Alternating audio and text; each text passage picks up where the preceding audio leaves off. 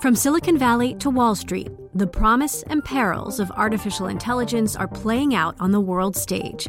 But what will the next phase of AI adoption look like? Which companies, from big tech to startups, will dominate? And where do the risks and unintended consequences lie?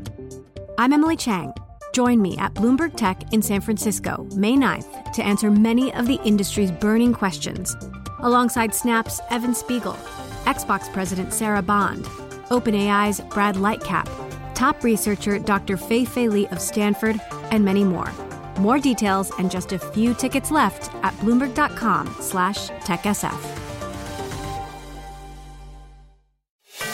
Welcome to the Bloomberg Markets Podcast. I'm Paul Sweeney alongside my co-host, Matt Miller.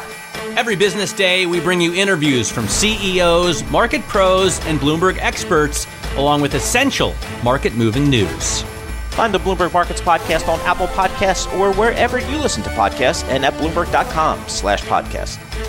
One of the stories markets are dealing with today is some economic data coming out of China, a little bit disappointing. Consumer and producer prices fell together for the first time in 2020, a deflation deflation cycle, you could call it. Tom Orlik, he knows a thing or two about China. He lived and worked in Beijing for many years. He is the chief economist for Bloomberg Economics. He joins us via Zoom.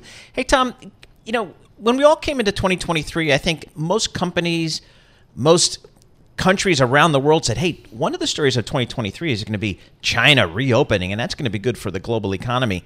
That's not really playing out, is it? Tell us what's going on with China and its economy. I think that's right, Paul. Uh, if we go back to the end of 2022, start of 2023, there was a lot of optimism.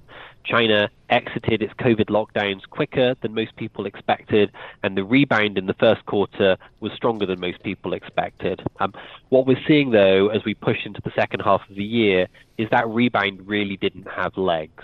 And very quickly, the story on China swung back to all of those significant structural problems high debt, massive overcapacity in the real estate sector, growing tensions in relations with the United States, demographic drag. Um, and these factors are dragging on growth, and they're also, as you know, dragging on prices. So, in addition to all of those structural problems, China now battling with deflation as well. Also, consumer spending not being quite as strong as mm-hmm. economists were anticipating. Why is that? So I think when you think about the uh, household consumption story, um, there's a couple of significant challenges. Um, so the first challenge is, well, when the economy is not doing very well, then households don't have big earnings growth, they don't have confidence in their future earnings, and that weighs on their consumption. You've probably seen there's 20% youth unemployment in China mm-hmm. right now. If young people are worried about being unemployed, they're not going to be hitting the shops. They're not going to be spending on Taobao. Um, the second big problem is that China's households have a lot of their wealth tied up in real estate. Um, and when real estate prices were rising, as they did for much of the last 20 years, well, households felt richer. They wanted to go and spend some of that wealth. Um, now, huge uncertainty about the real estate sector. Um, prices in some second tier cities already heading down. That's a blow to household wealth, means they're less likely to spend. Hey, Tom, some of these uh, headwinds you're highlighting here, they seem pretty in long term entrenched, not something easily fixed. What, in fact, can the cover, can the government do, and will the government do? So we've already seen the government starting to shift policy. Um, we've seen uh, mini rate cut by the PBOC. Uh, we've seen the PBOC, China Central Bank, also encouraging the commercial banks to guide mortgage rates lower. That's meant to give a bit more juice to the real estate sector. Um, we've heard the government talk about the importance of boosting consumption. Um, so far, though, um, the whilst there's been a sort of a steady drumbeat of pro-growth policy announcements, um, it's really not adding up to the size of stimulus which I think markets are looking for to turn the short-term narrative on China around. China is the world's, as you know, second largest economy behind the United States. How much of an issue with this slowing growth could it have more globally when you have the U.S. seeing, obviously, when you think about these inflation numbers, we're getting another reading tomorrow with CPI, but improving? Yeah, so um, if we come back to um, the beginning of the year, um, there was a fear that um, a surging Chinese recovery uh, will be great news for China, um, but by juicing commodity prices, by pushing up prices for oil and soft commodities like soybeans, um, it could give extra legs to the global inflation story. Um, and that potentially could keep the Fed and the ECB and the Bank of England hiking for longer than they would otherwise have had to do. Um, well, here we are at the start of August, and the Chinese economy is pretty clearly run out of steam, um, and the stimulus so far has been not entirely missing in action, but still not adequate to the task. What that means is that impulse to global commodity prices, if anything, is in the other direction. Um, so China isn't making the Fed's job harder by adding to global inflation. If anything, it's making it a little bit easier by subtracting from global inflation. Do you think that investors in the US are too optimistic about a soft landing and maybe not thinking about some of the issues that are potentially going on in China and how that could obviously affect, like you were talking about, the Fed's interest rate path?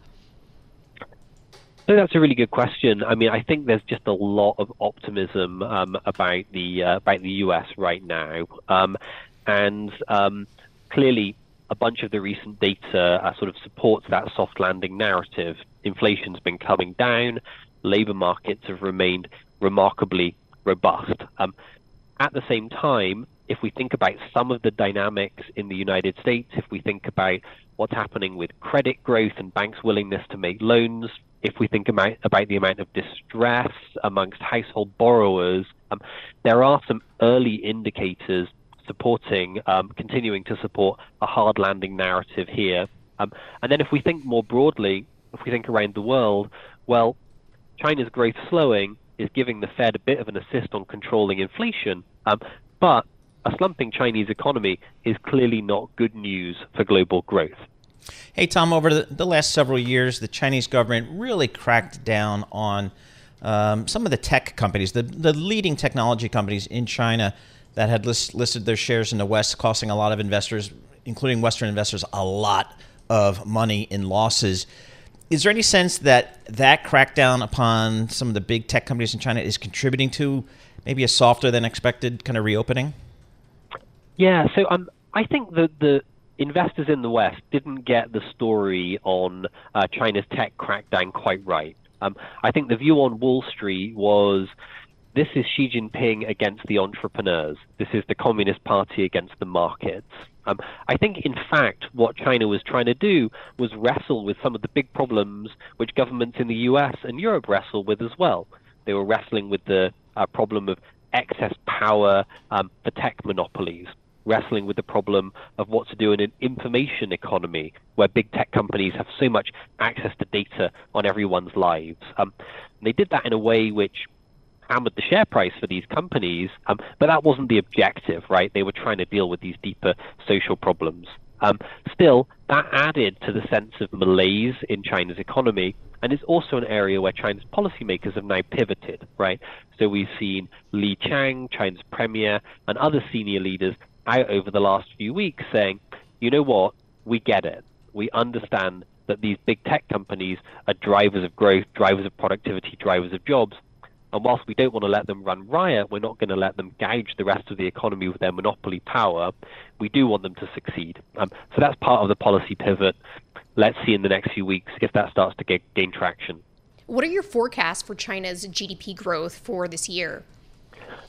So it's funny, if you look at the forecast for growth this year it's really remarkably, the headline numbers remarkably robust, right? We still think that China's going to grow above 5% this year, and that's pretty much the consensus. Um, unfortunately, the reason for that 5% growth is not because China's got robust momentum. It's just because 2022 was so disastrous, right?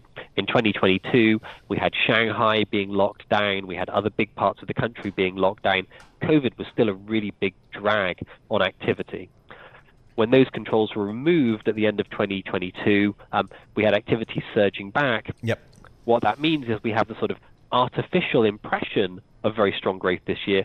In fact, it's just the base effect from those COVID lockdowns last year. The reality is much more sluggish.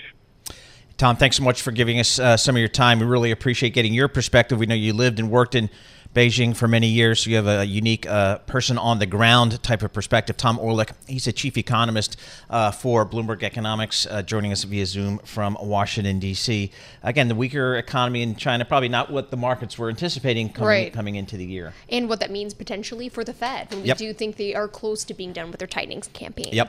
The countdown has begun. This May, a thousand global leaders will gather in Doha for the Qatar Economic Forum powered by Bloomberg, held in conjunction with our official partners, the Qatar Ministry of Commerce and Industry and Media City Qatar, and premier sponsor QNB. Join heads of state, influential ministers, and leading CEOs to make new connections and gain unique insights. Learn more at QatarEconomicForum.com. You're listening to The Tape. Our live program, Bloomberg Markets, weekdays at 10 a.m. Eastern on Bloomberg.com, the iHeartRadio app, and the Bloomberg Business app, or listen on demand wherever you get your podcasts. All right, one of the big news items uh, over the last 24 hours was in the gaming space and involving one of our uh, uh, favorite companies, Walt Disney Company, doing a deal um, with Penn Entertainment uh, and kind of getting into the sports betting business all in. It's amazing how that business has changed over the last three or four years. Let's roundtable with a couple of smart people that we happen to know. Geetha Ranganathan, she covers the media industry, including the Walt Disney Company for Bloomberg Intelligence. Uh, she joins us via Zoom. And Brian Egger, uh, he covers all the gaming stocks. He's been covering the gaming stocks for decades uh, on Wall Street, starting back in DLJ, maybe even somewhere before back in the day. Uh, we'll get a sense of what it means for the gaming space. He joins us here in our Bloomberg Interactive Broker studio. Geetha, let's start with you here. Is it surprising to you that Disney, Mickey Mouse, wholesome Walt Disney Company is getting into the sports betting business? Yeah, I mean, this has kind of been this question always, Paul. Uh, you know, obviously Bob Iger and, and the Disney management team have always kind of wanted to keep that squeaky clean, you know, family friendly image and didn't really want to get into sports betting directly. Um, and you know, Brian Egger has has told me so many times it's it's very difficult. You know, the, the, the sports betting business, owning a sports book directly is is very difficult. It's fraught with a lot of operational, a lot of regulatory challenges, and so this kind of gives them nice exposure. So it kind of, uh, you know, they're, getting that one and a half billion dollars in cash, the 500 million in in, in stock options. Uh, so it gives them, you know, a good exposure without getting directly involved and it kind of tells us that ESPN, the brand, definitely does have value. That is a question that some of the investors did have, and this kind of puts to rest uh, any of those fears. Brian, I want to bring you into this conversation. When you're looking at this deal here, how does this translate into what you think shareholders will want to see from this moving forward? So the pre-existing Barstool sportsbook deal never really garnered more than a mid-single-digit share in the 16 states where uh, Barstool Sportsbook have been active. Uh, this has the potential to be a much larger generating um, deal. Now, of course, uh, it will involve uh, Penn putting up a billion, uh, basically a billion five to two billion dollars in commitments for marketing and other other things, basically to get that and rebrand all those Barstool Sportsbooks as ESPN. Much, much more promising, and they are thinking about long-term EBITDA potential annually of $500 million to a billion dollars. Hmm. We're going to still take some time to work the numbers on that, but that's really where the opportunity is because ESPN is, is such a coveted brand. Although yeah. I should mention other media companies that have endeavored to team up with sports books have had a tough time breaking breaking through and taking on the likes of DraftKings and FanDuel. Why has that been such a challenge? I think it's just a fairly competitive business with a lot of upfront customer acquisition costs and the more native operators. You know, you have DraftKings and FanDuel, which have been daily fantasy sports operators. You have the likes of BetMGM and Caesars, which were closely affiliated with big name brand casino companies. So, for that reason, it's a pretty crowded landscape, and it has not been as easy as one might think for even a well regarded media outfit to uh, to break into this space. So, Keith, you highlighted an interesting point here that it just uh, getting this deal done with Penn kind of highlights there is still a lot of value associated with the ESPN brand, but the reality is it's not the profit engine that it used to be for the Walt Disney Company. Walt Disney reports uh, earnings after the close today. I think one of the many topics you and the analysts and investors will want to discuss with management is the future of ESPN. What what's the current thinking here about the future of ESPN? Yeah, that is, uh, you know, obviously going to be front and center, Paul. Um, so ESPN, it's been it's been a real uh, roller coaster here, right? So this used to bring in, as you pointed out, about 30, 35 percent of the whole operating profits of Disney. Uh, but for the past few years, they've kind of had this this double whammy, right? So they do generate about 13 billion dollars in revenue, 13 to 14 billion dollars in revenue, but cord cutting is kind of pressuring that top line, and then you have rising sports costs, so about nine nine and a half billion dollars in sports wow. rights fees every year. So again, that's growing and that's pressuring the bottom line. So so they're kind of uh, pressured on both sides there and the writing on the wall is clear and, and bob Iger has acknowledged this many times. He knows that he has to take espn over the top. They have to go all in as far as streaming is concerned. So it's not a question of when it's a que- it's not a question of if it's a question of when. But again there are so many different things that need to be kind of ironed out because there's a new deal that's coming up with the nba there are existing tv deals in place. Um, so again it's it's not going to be easy but we'll have to wait and see what, what Bob Iger says. And speaking of how the NBA rights is the next big renewal that is going to happen, the current deal, like you were talking about, ESPN and Turner, does end after the 2024 and 2025 season. What do you think most likely would come out of that? Yeah, so there's been again a lot of interest uh, from from many parties, not just the media uh, owners, not just Disney and Turner. NBC wants to get involved, and then of course you have the perennial question with the tech giants: Will Amazon, Apple, and Google make this big play? We know Amazon has not been shy about getting into the sports uh, sports uh, arena. They already have Thursday night football. Again, Apple is dabbling a little bit with MLS, so it's going to be interesting to see. And Google, of course, has that big YouTube Sunday ticket uh, deal. So they're they've all already made bets in the in the sports uh, rights field. So it's going to be interesting to see whether they want to do the same thing with NBA. Now NBA is is a brand that travels globally. Uh, it, it, also appeals to young males, which is a really a coveted audience when it comes to you know uh, advertising. Uh, so so that you know th- those deals negotiations are going to be really really interesting to watch. Hey Brian, this deal with uh, the Walt Disney Company to me highlights just the growth and the attractiveness of sports betting. Where are we in the evolution of sports betting? You said 13 states have it? You know, it's more like 35 states with some form of it, and, and over two dozen that have online sports betting, which is by far the biggest contributor. Uh, so it's it's rapidly growing since. And so, what's the? How does it change the economics of Vegas, the sports books in Vegas. Some uh, I like to just plop myself down in a sports book at Caesars, sit there for a day and just watch sports. As What's we, going on there? Know. Yeah, I think the the brick and mortar sports book historically sports betting has only been about two percent of gaming revenue. That's very different than online, which is really not as big in Nevada. It's very big in states like New York and New Jersey, and that's really where you know we've seen this this penetration opportunity is the online part of sports betting. So it's and so the growth of that business I mean, it's a long-term growth story, right? It's longer term. I mean, if to get to the 500 million to a billion dollar in long-term annualized EBITDA potential they see from this deal, it will take some time to get there. There'll be some upfront customer acquisition, marketing costs, uh, a lot of money going through Disney, uh, and through through I should say through uh, ESPN. But you know, there is enormous potential after getting to that additional upfront spend. Hey, Geetha, we got about 30 seconds left. Will Bob Iger on the call tonight address succession plans? I certainly hope he does.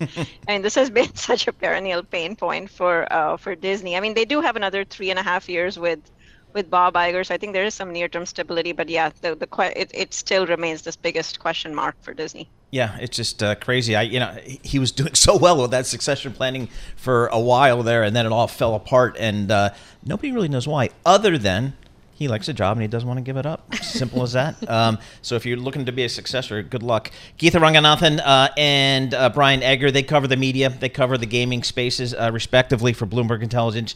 Two of the really the smartest voices out there on their respective industries. And if you want to get access to their uh, research, it's really simple. If you've got a Bloomberg terminal, BI Go on the terminal. That'll take you to Bloomberg Intelligence. Uh, we've got we cover 1,200 companies, uh, 2,000 companies, you know, 120 industries.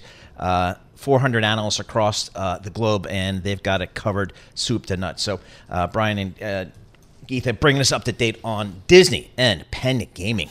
You're listening to The Tape. Catch our live program, Bloomberg Markets, weekdays at 10 a.m. Eastern on Bloomberg Radio, the TuneIn app, Bloomberg.com, and the Bloomberg Business app. You can also listen live on Amazon Alexa from our flagship New York station. Just say, Alexa, play Bloomberg 1130.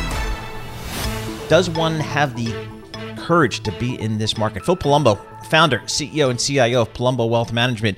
So, Phil, after a disastrous 2022, investors are doing a little bit better this year. Uh, a good first, you know, seven months plus. Now, what do we do? The bigger question for me is why didn't we get a recession yet? Right. So, we think about coming into 2023, it was recession fears. Now it's recession delayed. And again, why do we get why didn't we get a recession? So understanding that it's going to be important. And from in my view, I look at it like there were three acts that happened. There was the American Rescue Act, there was the Infrastructure Act, and then there was the Inflation Act. All of that generated money into the economy for building infrastructure, et cetera, which really created this cushion within the economy because anybody who's been in business for a good amount of time knows that when you have leading indicators doing what they're doing, when you have inverted yield curve, and you have a Fed who has moved rates up as aggressively as he has, you always have a really bad recession. And we just haven't gotten that yet. So, what investors have to understand is that you have to be cautious in the short term because of what I just said with the Fed and all those things that normally precede a recession. But with these other parts that I think a lot of prognosticators missed, which is this money that's been flooded into the economy, you know, deficits have gone up. Deficits up, it's tough to really get a recession because the government's spending. So you can't sit on your hands and just watch the market go up. You have to be active. Um, but these are really kind of the push and pull that's going on today. So, if you look at the US stock market, obviously as a forward looking mechanism, what is it telling us that investors are betting ahead for the economy? So, investors are betting ahead two things, right? One is is AI. So, AI, like we talked about this before, is for real. It'll be productive for companies on the front end, which will expand margins and that'll be great for EPS as we think about 24, 25, and 26. That's number one. Number two, markets are betting that inflation is going to come down. The Fed's going to be done with raising raising rates, and because of that, interest rates will come down, and that'll be beneficial to stocks. So that's what market participate market participants are betting on. So, Phil, we're looking at WTI crude oil up another 1% today, $83.79. Uh, is there an energy play out there you like? I do. So, so I like Occidental Petroleum. Uh, I like the energy sector just in general. I think the economy here, you know, does seem to be reaccelerating here a bit. And you know, with that, commodities are, are starting to improve. You can see it in the pricing from a technical standpoint. So Oxy is a company that throws off really strong free cash flow, and as as the price of crude continues to rise, free cash flow becomes that much better for Oxy and many other energy companies as well. So that's a play that I like a lot. What about Nike? Yeah, so Nike, as we all know, is a wonderful brand. It's trading below its intrinsic value by about 20, 25%. Recently, it's come down in value uh, from a pricing standpoint. I mean, the return on investment capital on average has been 50% the past three years. That's continued to be projected to be at that level or even greater than that. Their EPS has doubled over the past 10 years. The story about Nike is not going away. I love their direct to consumer strategy you know, eliminating the middleman. I think that's really going to work well and be profitable to the company. So I, we started buying into that about two or three days ago. We bought about a 70.75% position within clients' portfolios you know, we will add if there's a continued weakness in that particular area, which may happen as a result of China weakness. And the latest results that we had from Nike uh, toward the end of June, obviously seeing that sales strength, but this is a very discretionary company. If these are what consumers are going in and buying, especially these niche types of brands, does that really tell us that there's a recession on the horizon? Yeah, I mean that's the thing. So it, it's kind of if you listen to Target and you listen to Tyson Foods and what they're saying, there is concern that the consumer is abating a bit. But if you listen to what Amazon is talking about, you know, which is one of the strongest areas where you're seeing consumers buy, you know, their numbers are very strong. So it goes back to what I said before, you know, you, the jobs numbers are very strong. If you have a jobs numbers that continue to be strong, consumers are getting a paycheck. If consumers are getting a paycheck, then go out there and spend money. And, and that's what we're going to continue to see going forward. A lot of Nike is around China. China's strength coming out of COVID hasn't been as great as many people anticipated. And a lot of Nike's EPS growth we're estimating will come out of China. So we need, really need to see a strong China for Nike to really work as we think about Nike over the next three to five years. We're going to get some inflation data over the next couple of days. Where are you on your kind of your inflation watch here uh, for this economy? It goes back to what you were asking before about the market overall. So the market overall is anticipating inflation to continue to de- decelerate and the Fed to pause and be done. I don't know if it's going to be that easy. I do believe inflation has come down quite precipitously from its peak, but I do think we may get sticky because of housing and wage pressures um, as we think about the CPI prints going forward as it relates to core. And if you take if you take a, if you take non-core uh, regular CPI, which includes food and energy, now with energy prices increasing, you may actually see that number disappoint. So you know, if you, it's interesting if you look at the ten-year Treasury, it's holding that four percent number. I mean, there's, I mean, right now there's a huge short on the on the thirty-year, based on various commentary that we've all probably know about and been reading about. So you see, you, everybody's waiting for this print tomorrow. I think it's going to be a print that's not going to be good and concern a lot of market participants that maybe the Fed is not done. We only have about 45 seconds left. You were talking about Occidental Petroleum earlier. I'm curious when you're seeing this big rebound, especially today in energy stocks up about 1.5% in the S&P 500. Do you think we've gotten to a range where it's a contrarian indicator, especially with the amount of massive outflows we've seen in energy, to where investors are going to come back in and start buying those shares? Yeah, remember, energy is one of the worst performing sectors year to date amongst healthcare and staples, right? So if we're starting to see a a, an area where there's value relative to technology, consumer discretionary, which are sectors that have performed really well year to date. If you're going to rebalance a portfolio, if there's concerns about inflation, you know, then then maybe energy is a place where you want to be. And and again, we'll see tomorrow with the print and, and how that trend's going forward. But I, I think that's what we're seeing with market participants. Phil, thanks so much for joining us. Uh, always appreciate uh, getting a few minutes of your time. Phil Palumbo, he's the founder, CEO, and CIO I think he's pretty much in charge there. He's, he's the doing it all. and he's got his name on the door, Palumbo Wealth Management. So that says it all. Uh, still constructive on this market. Look, he's looking a little bit on the energy side, a little bit uh, on the consumer side with yeah. Nike. From Silicon Valley to Wall Street, the promise and perils of artificial intelligence are playing out on the world stage. But what will the next phase of AI adoption look like? Which companies, from big tech to startups, will dominate? And where do the risks and unintended consequences lie? I'm Emily Chang. Join me at Bloomberg Tech in San Francisco, May 9th, to answer many of the industry's burning questions, alongside Snap's Evan Spiegel, Xbox President Sarah Bond, OpenAI's Brad Lightcap, top researcher Dr. Fei Fei Li of Stanford, and many more. More details and just a few tickets left at bloomberg.com/techsf. You're listening to The Tape. Catch our live program, Bloomberg Markets, weekdays at 10 a.m. Eastern on Bloomberg.com, the iHeartRadio app, and the Bloomberg Business app, or listen on demand wherever you get your podcasts. Mark, we really appreciate you joining us. This is a, a, very powerful vehicle with 450 miles range, but also a very high price tag. Who are you aiming this product at? Well, if we look at the current Escalade, you know, we sold over a million units and we, we, you know, one out of every three of these uh, SUVs in this um, luxury segment is an Escalade. So we've got a very successful brand. Um, it's been you know an unbelievable vehicle for Cadillac and General Motors, but um, this is additive business. So we know there's people that um, are wanting an electric um, three-row SUV, full-size SUV.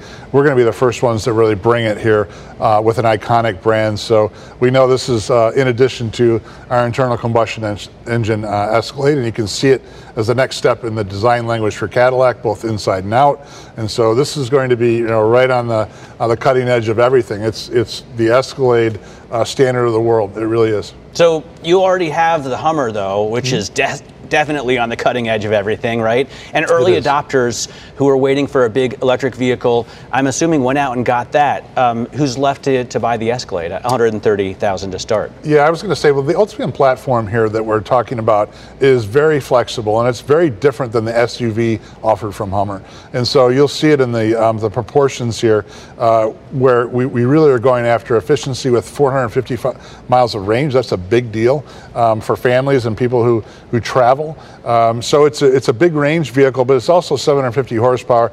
Um, the, the Hummers are in the 1,000 horsepower stand, you know, in that part of the part of the market there. So it's a little bit different uh, customer. It's very different from a duty cycle standpoint, but it's still built on the 24 mod pack that we use in our battery electric truck platforms. There has been some criticism about these big uh, b- battery packs. Um, Bloomberg New Energy Finance, for example, wrote that um, you're using a lot of lithium that maybe should be left for the smaller electric vehicles. How do you respond to that? Uh, well, General Motors is going to make both, number one. So we're going to make everything from the Bolt with an Ultium based um, pack here as we bring it back online um, to the Equinox, to the Blazer. So those are right in the biggest segments uh, in the world at price points that are um, you know the most affordable, uh, right in the wheelhouse of, of those big volume segments. So we're going to do that too. But um, you know technology changes. And so anybody that thinks that we're going to have the same technology even a year from now, chemistry wise, uh, with um, our battery systems across the whole industry, um, isn't thinking about it quite right. Um, I think it's been mentioned before that uh, the telecommunications industry, there was all these people that were fearful of, of copper right? Um, that all changed, right? And so you get into silicon, you get into chips, you get into all those things that are new technologies on a breaking transformation of the industry. And I can tell you, the history books will see this as just the first step. All right, we're talking uh, again with Mark Reuss, president of General Motors, at the introduction of their brand new Cadillac's brand new uh, EV Escalade IQ. And, you know, I have driven the Escalade, uh, the V, with also about 700 horsepower, right? It's got a big V8, eats up a lot of gas. That's the problem you're trying to solve with this. But there are still going to be people out there who want the V8. How long are you going to sell um, the internal combustion engine Escalade next to the Escalade IQ? Well, you know, they're very different vehicles again um, in terms of the package. You know, we've got a huge st- amount of storage in this vehicle because of what we have up front um, where the engine used to be, and then also um, a longer wheelbase, and the second row package is quite different too. So you add those things together. They're different vehicles, even though sort of the output on the power basis are similar. Um, we're going to do both when, as long as people want both. And so, you know, if you look at this over the long-term horizon, the market and the customer, um, we haven't sold a vehicle like this ever. The market has never seen a vehicle like this. This is the first standard of the world, and so we're going to see what people do.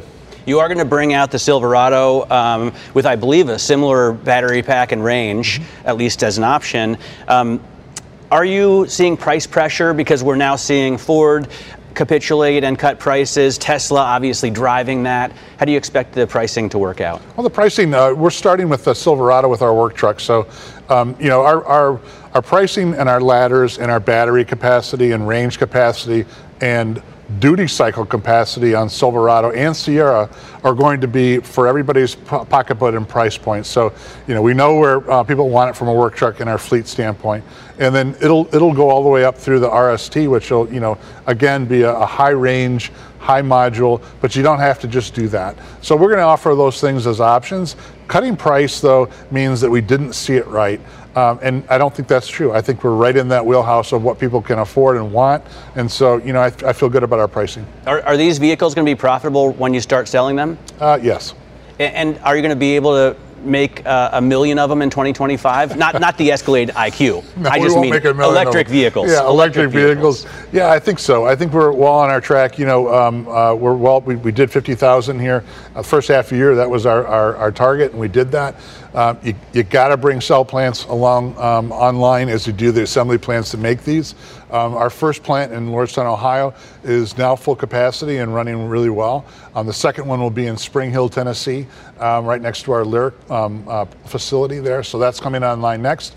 And the third one will be um, in Lansing, Michigan, and we're just um, you know doing the construction on that right now. So once we get past the first plant in Lordstown, Ohio, we learn how to make them. Um, we do it at, at volume. Um, we duplicate that uh, in, in Spring Hill, and we duplicate that in Lansing. So the first ones out here, we knew were going to be um, you know, something that we'd never done before, and we tackled that, and we're doing it with high quality, and we're doing it at rate. So um, those are, you know, that's how you get into volume production.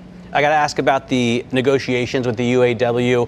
Um, are you prepared to make an expensive investment in raising those costs because their demands are, I think uh, they said, pretty audacious?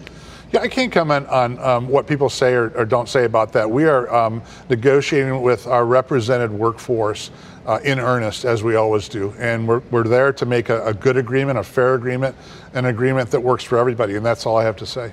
Mark, thanks very much for your time. Really appreciate it. Mark Thank you, Reuss, Matt. Always a pleasure. Thank president you. of General Motors, talking to us about Cadillac's new uh, Escalade IQ. Let's continue a little car talk here. Yes. Uh, too bad Matt's not here. Detroit bureau chief uh, for Bloomberg News, David Welch joins us. So, David, we just heard uh, Matt sitting down with uh, the GM president, Mark Reuss.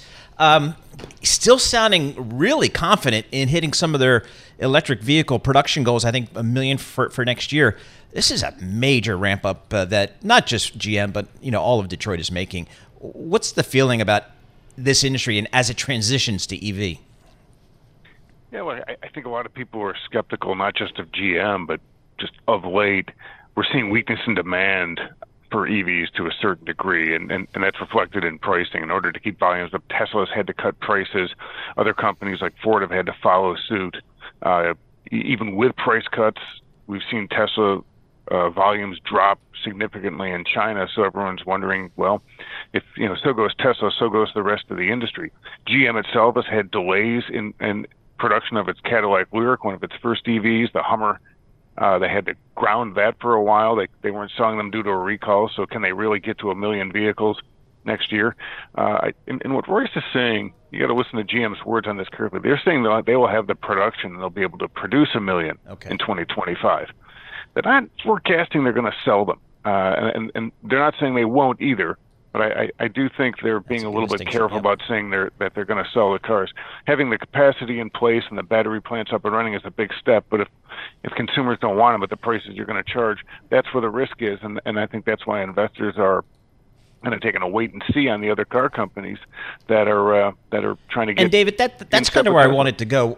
I guess my question is, why is there not the demand? In, in, in how much of it is because of the price? Because we're seeing price tags that no one has ever seen before for a truck, a sedan, and even an Escalade. Just huge increases. That's right. You're, so you're so like EVs are more expensive than gasoline burning vehicles, and gasoline burning vehicles are at all time uh, highs in pricing right now. Even though they've come down a little bit, they're still really expensive. I think what's going on in the EV market is, and Mary Barra has said this, for the longest time, EVs have been a second, third, fourth car in some affluent family's garage.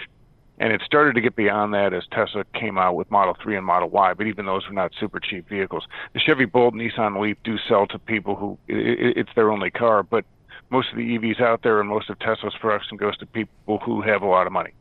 And I think you do get to a certain point where there are only so many 60, 80, 100,000 dollar luxury EVs that the market can buy. And if you want to get back get past that, past the wealthy people, past the early adopters. You need cheap EVs. You need more charging out on the highway, uh, and that kind of thing. And um, you know, we're seeing all the we're seeing everybody go to Tesla's charging standard. That gives everybody more access to charging. And then you saw seven car companies come together to put money, you know, pool their resources and and build out on the highways charging infrastructure. So it takes away the fear that you'll be on a road trip and you'll get stranded. And GM and, and others are coming out with cheaper EVs, but it's going to be a few years. So I, I think we're sort of like technology always hits. I'm going to geek out on you an S curve. I think we're at the middle of the we're we're reaching the middle of that S where sales level off until prices come down and everything becomes more accessible for everybody. Mark Reuss also did shrug off concerns as far as when it comes to why a copper shortage would threaten EVs, mm. as well as green transition.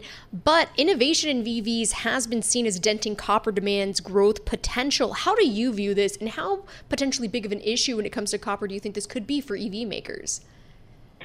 Yeah, uh, the, one of the challenges for everybody going forth with EVs is you're in the commodities market. You know, you're you're looking for lithium, you're looking for cobalt, you're looking for copper, and you are subject to the price fluctuations, and everyone's going to be competing for availability. Uh, GM is one of the companies that's done a pretty good job of forming joint ventures, buying stakes in mines, and and securing access to these minerals uh, that that'll basically give them enough materials to make the batteries to make the EVs going out, I think, through 2026 and in some cases beyond. Mark's answer was interesting. He said anyone who thinks we're going to be using the same technology and the same battery chemistry in, in the next couple of years is looking at this the wrong way. So I think there are a couple of, you know, GM and others, Ford has moved to do this too, and certainly Tesla has. They've, they, they've got deals out there to secure production of some of these key minerals. But I think they're also looking at all kinds of chemistries where they can reduce the requirements for either expensive or tough to get materials. And and but they're they're going to be you know they're going to be in this game of kind of racing through either innovation or mining deals to make sure they're getting the right stuff at a decent price.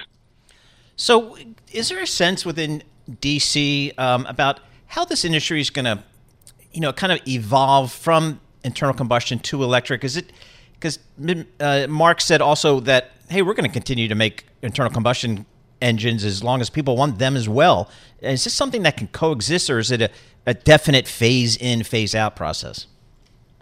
It is, and I think look, there, there are going to be people who just don't want to make the transition to EVs in the next five years. Um, you know, what I, I think one of the challenges everyone talks about charging. Okay, there aren't enough chargers in the highway. Some people will resist that. People talk about the price. People don't want to pay that much. Totally true. And you have to remember that uh, you know, what three quarters of the U.S. vehicle market is used vehicles. Those people absolutely don't have the money to pay for a sixty or eighty thousand dollar EV, so prices have to come down. But there is another thing here: people are kind of happy with their gasoline burning vehicles, and you really have to find a way to dislodge them from that. Whether it's just getting them to try an EV, and okay, I've, I've driven some of them on the market. It really is a better experience. I love driving them, uh, but you, you still have to pull people out of something that right now they're pretty happy with, and and that's a marketing and market challenge. So uh, you know, I and, and it's not going to be that easy for a lot of these buyers. It, EVs have captured the imagination, and a lot of people are shopping them. But you know, getting the 50% of the market, which is what uh, some of the, the, the, or more, which is what some of the requirements in Washington uh, are calling for by 2032. Uh, I, I think it's going to be tough given where the consumer mindset is right now. And to follow up on that, when Matt Miller asked Mark Reuss about whether these vehicles would be profitable when they start selling them, when they were talking about the Cadillac Escalade IQ specifically, which does has that $130,000 price tag, not surprisingly, he did immediately say yes. And you were just talking about these profitability challenges. What EV makers in the space do you think are maybe better equipped when it comes to sort of these marketing campaigns that you were just talking about versus others that you think might struggle with this? I mean, look, Tesla obviously because they've already got a great brand and they're already they're already profitable here. In fact, they, they spend very little on marketing because the brand is so great. Um, look, I, I think all the major car car companies have just big marketing budgets and they can really push this.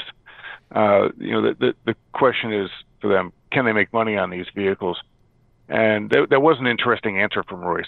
I, I think part of the reason he's saying the Escalade will be profitable out of the gate is it, starts at 130,000 and it'll probably go up to 150,000 per vehicle. You can hide a lot of battery cost in a sticker price that big. uh, but look, one thing GM has, and the reason that they aren't selling as many of their newest EVs as Ford, is Ford basically took platforms of, of an F-150 pickup and their midsize, you know, crossover SUV segment, and they converted them heavily modified them to make the Mach-E and uh, the F-150 Lightning. GM took a step back. They said, look, we don't need to be here now because EV volumes aren't that big. And they made a dedicated EV platform.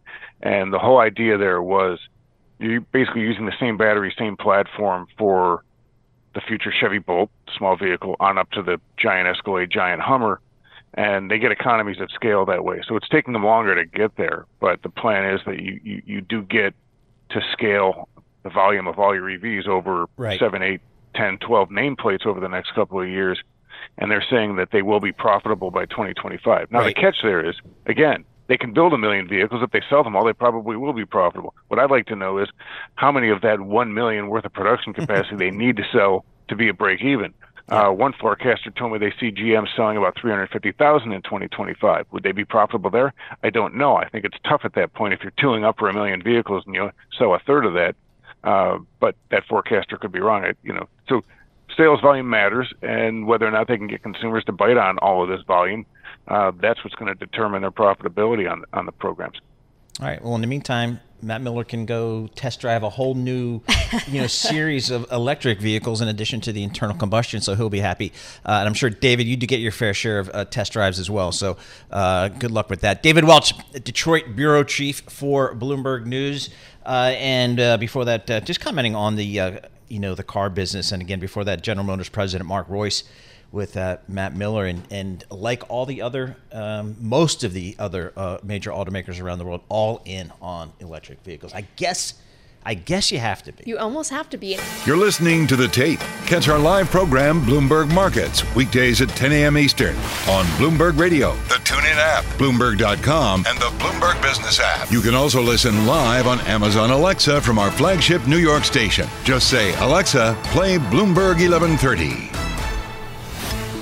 So, get a little bit better understanding of the gaming business. We turn to Ann Hand. She's the CEO and chairwoman of Super League Gaming. is a Nasdaq uh, listed stock. SLGG uh, is the uh, ticker. Hey, Ann. Again, one of the big news items on the tape today is the Roblox earnings. I'm sure you've had a chance to take a look. What did you take away from that? And, and are you seeing any of those issues at your company?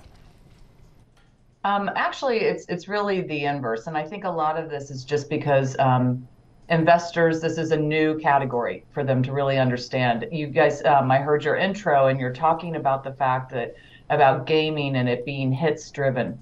Um, you know, game platforms like Roblox are very different than the traditional video games we know and love. So, first of all, you guys nailed it. Uh, gaming is at the center of entertainment. It was bigger than the film box office and TV even prior to COVID. But what makes um, platforms like Roblox different is you don't play Roblox, you play thousands of games inside of Roblox. And what they've done effectively is they've put the tools in the hands to everyday gamers to make, develop their own game worlds. And so what's powerful about that is is that now you've enlisted, you've democratized and enlisted, you know, millions of people around the world to make those hits for you and for each other and to enjoy gameplay. And so when I look at you know the fact that Roblox is is reaching over 65 million daily active users, you know, generating you know billions and billions of hours of gameplay um, each quarter. It's really significant the amount of engagement. I often say to investors, don't even think of it as gaming. What's so powerful about Roblox is most of the people are there to either create or just to socialize, like a digital cul-de-sac. So think of it as more um, the next generation of social media that's hmm. just mm. highly, much more highly um, customizable, personalized, social, interactive. And why that's powerful is it changes the landscape of how you can bring advertisers and brands into the game. So I think that for Roblox, um, investors should hang in there because what they're going to see is is that the potential for the advertising model to really take off. It's in its nascent days.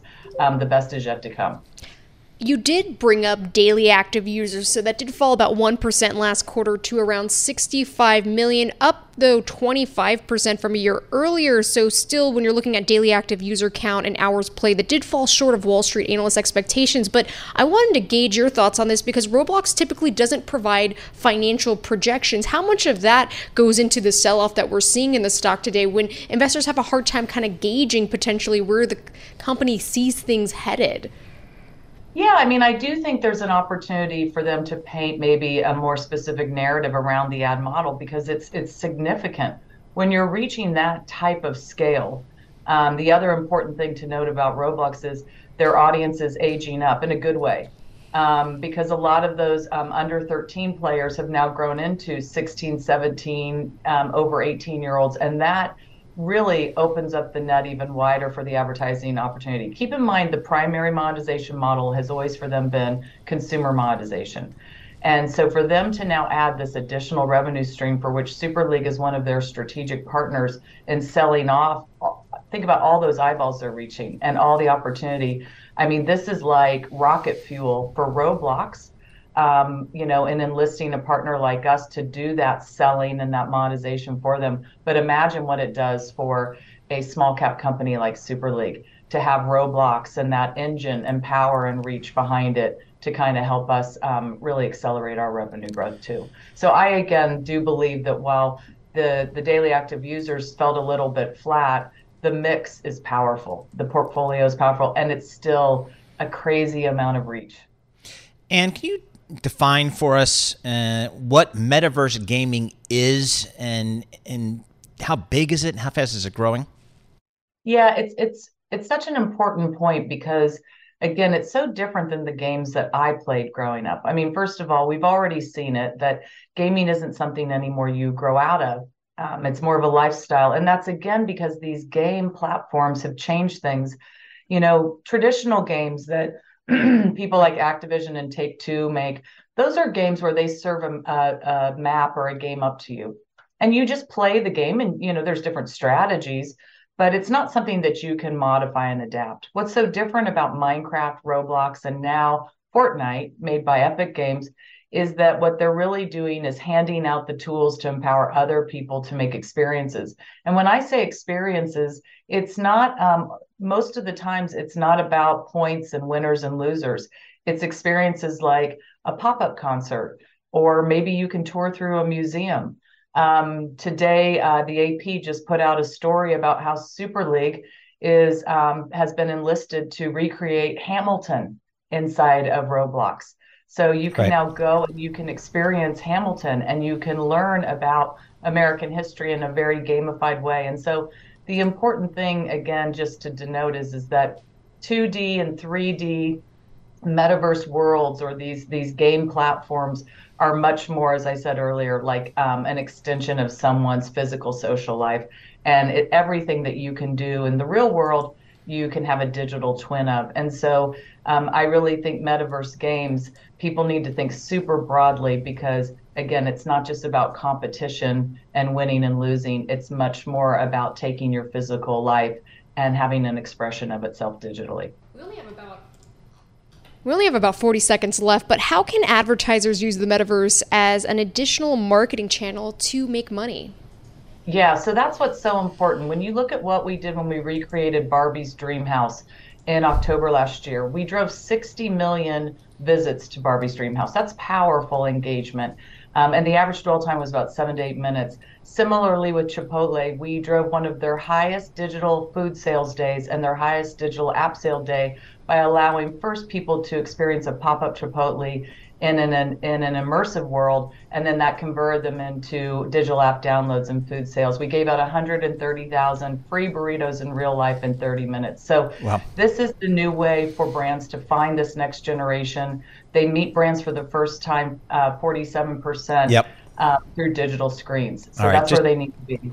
Powerful stuff. Uh, really appreciate getting some of your time. And that's Ann Hand, CEO and chairwoman of Super League Gaming, talking about uh, metaverse of gaming. I mean, it's getting more and more immersive. Interesting stuff. Thanks for listening to the Bloomberg Markets Podcast. You can subscribe and listen to interviews at Apple Podcasts or whatever podcast platform you prefer. I'm Matt Miller. I'm on Twitter at MattMiller1973. And I'm Paul Sweeney. I'm on Twitter at PT Sweeney. Before the podcast, you can always catch us worldwide at Bloomberg Radio. The countdown has begun. This May, a thousand global leaders will gather in Doha for the Qatar Economic Forum powered by Bloomberg, held in conjunction with our official partners, the Qatar Ministry of Commerce and Industry and Media City Qatar, and premier sponsor QNB. Join heads of state, influential ministers, and leading CEOs to make new connections and gain unique insights. Learn more at QatarEconomicForum.com.